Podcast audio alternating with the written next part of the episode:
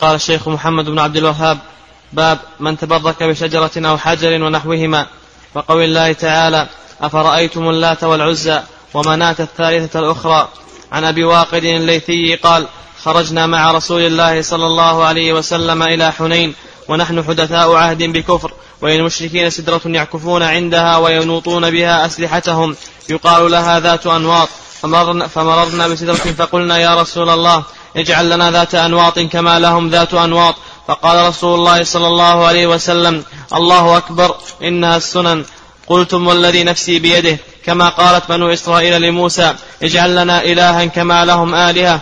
قال إنكم قوم تجهلون لتركبن سنن من كان قبلكم. رواه الترمذي وصححه. طيب بسم الله الرحمن الرحيم.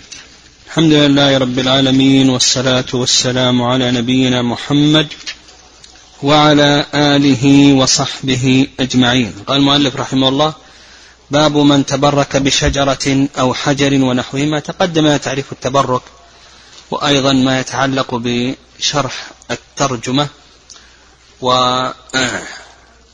ونقول بأن التبرك ينقسم إلى قسمين. القسم الأول تبرك مشروع والقسم الثاني تبرك مذموم. التبرك المشروع نعم التبرك المشروع التبرك المشروع يتنوع إلى نوعين.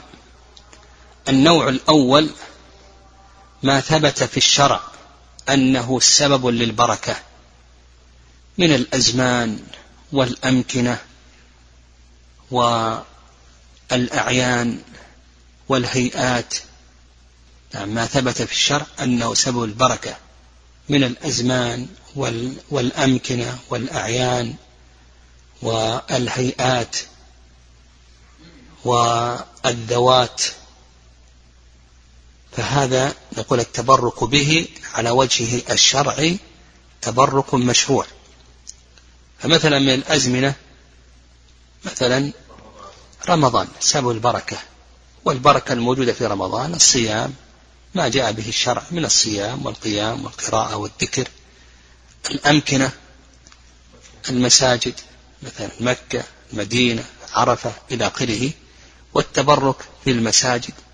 بالصلاة فيها والقراءة والذكر وحضور مجالس العلم إلى آخره هذه سبب البركة والهيئات مثل مثل الاجتماع على الطعام سبب البركة. نعم الاجتماع على الطعام سبب البركة. نعم. لا هذه أفعال. نعم مثلا والأفعال مثلا مثل الأكل باليمين والأكل مما يليه. هذه سبب البركة. نعم سبب البركة. والأعيان ها؟ الأعيان لا الأعيان مثلا مثل حبة السوداء. سبب البركة زمزم سبب للبركة إلى آخره. نعم والذوات ها؟ نعم ذات النبي صلى الله عليه وسلم خاصة.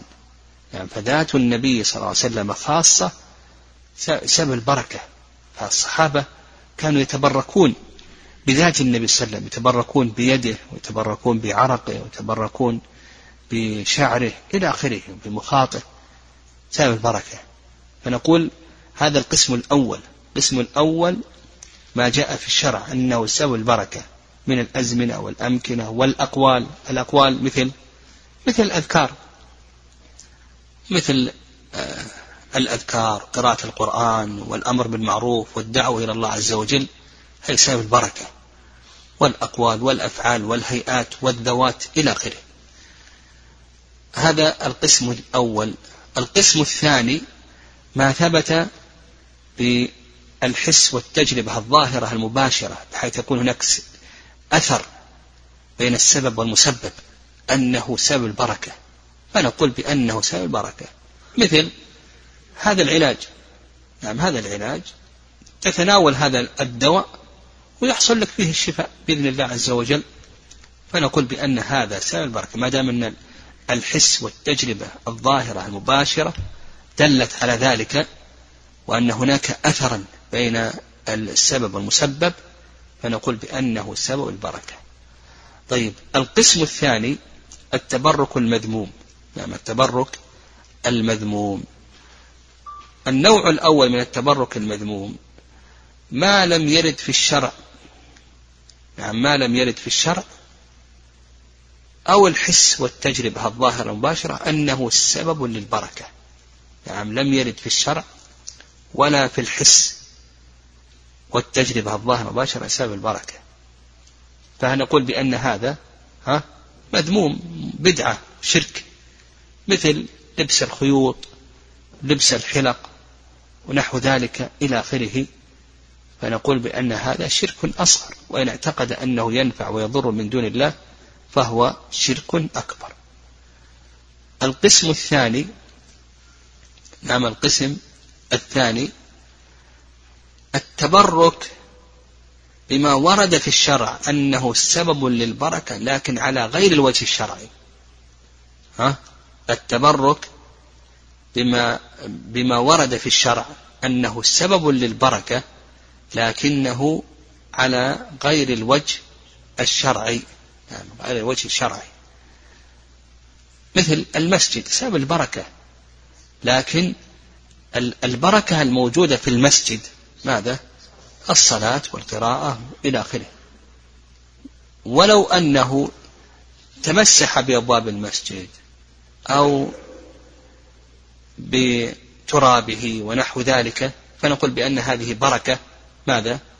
مذمومة نعم بركة مذمومة القبر نعم القبور سبب البركة لكن ما هي البركة الموجودة في القبر ها؟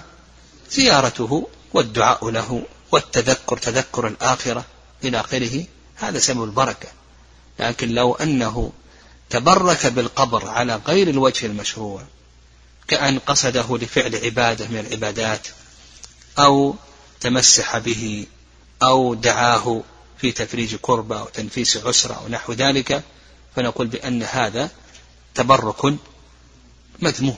نعم تبرك مذموم. أيضا من الأمثلة على ذلك التبرك بالصالحين. نعم تبرك بالصالحين. إن كان بذواتهم فهذا بدعة. نعم هذا بدعة تبرك بذواته لكن التبرك بهم بركة معنوية الإفادة من سيرتهم وأخلاقهم وعلمهم وإرشادهم وتوجيههم فهذه بركة نعم مشروعة. نعم بركة مشروعة. نعم. نعم هذا ما ملخص ما يتعلق بالبركة البركات قال رحمه الله ومناسبة الباب نعم أن هذا التبرك نعم آه، غير الشرعي نعم التبرك هذا غير الشرعي إما أن يكون منافيا للتوحيد من أصله وإما أن يكون منافيا لكمال التوحيد. آه. قال رحمه الله أفرأيتم اللات والعزى؟ أفرأيتم بمعنى أخبروني عن هذه الأصنام هل نفعت أو ضرت؟ واللات فيها قراءتان فيها قراءة بالتخفيف وقراءة بالتشديد. فالقراءة بالتشديد هذا رجل يلت السويق فمات فعكفوا على قبره. وأما قراءة التخفيف اسم صخرة بيضاء عليها بيت في الطائف اسم صخرة بيضاء منقوشة عليها بيت في الطائف. قال فرأيتم اللات والعزى. العزى شجر شجرة سمر. نعم شجرة سمر. بني أو جعل لها أستار بين مكة والطائف. شجرة سمر جعل لها أستار بين مكة والطائف. ومنات منات هذه صنم بالمشلل بين مكة والمدينة. ومنات ومنات الثالثة الأخرى. نعم الأخرى وصفها الله عز وجل بالأخرى دم لها يعني المتأخرة الوضيعة المقدار. ألكم الذكر وله الأنثى. يعني تجعلون ما تحبون وهو الذكور لكم. وتجعلون لله عز وجل ما تكرهون وهي الأنثى. نعم. حيث إنهم يقولون بأن الملائكة بنات الله عز وجل. تلك إذا يعني الإشارة إلى تقسيمهم بين الذكور والأنوث. تلك إذا قسمة ضيزة يعني قسمة جائرة. إن هي يعني ماء. إن هذه نافي بمعنى ماء ما هي؟ إلا أسماء سميتموها. يعني هذه الأصنام هي مجرد أسماء. سميتموها أنتم وآباؤكم. ما أنزل الله بها من سلطان. ما أنزل الله عز وجل بعبادتها من حجة وبرهان. إن يتبعون إلا الظن. يعني ما يتبعون إلا الظن. يعني ليس لهم مستند. وإنما يتبعون فقط الظن. وما تهوى الأنفس. نعم. إلا الظن. ليس لهم مستند وإنما يتبعون الظن وهو ظنهم بآبائهم. الحسنى حيث أنهم تابعوا آباءهم. وما تهوى الأنفس. يعني يتبعون أهواءهم. لأنهم إنما عبدوا مثل هذه الأصنام. وتركوا الاستجابة للرسل. كل ذلك ماذا؟ نعم تبعا للهوى. نعم خوفا على مناصبهم ورئاساتهم. يعني خوفا على مناصبهم ورسال ورئاساتهم. ولقد جاءهم من ربهم الهدى. يعني أرسل الله عز وجل لهم الرسل والبينات إلى آخره. المهم الشاهد هنا أن الله عز وجل ذم المشركين أنهم تبركوا بأي شيء. تبركوا بهذه الأصنام لأنهم إنما عبدوها طلبا لأي شيء؟ طلبا للبركة. ما نعبدهم إلا ليقربونا إلى الله زلفى فهم إنما عبدوها من دون الله عز وجل طلبا للبركة. فذمهم الله عز وجل على التبرك بهذه الأصنام. وهذه الأصنام ليست من أسباب البركة بل الله سبحانه وتعالى أبطل بركتها. قال رحمه الله وعن أبي واقد الليثي نعم الحارث بن عوف صحابي رضي الله تعالى عنه مات سنة ثمان وستين من الهجرة. قال خرجنا مع رسول الله صلى الله عليه وسلم إلى حنين. حنين واد يقع في شرق مكة. نعم بينه وبين مكة بضعة عشر ميلا.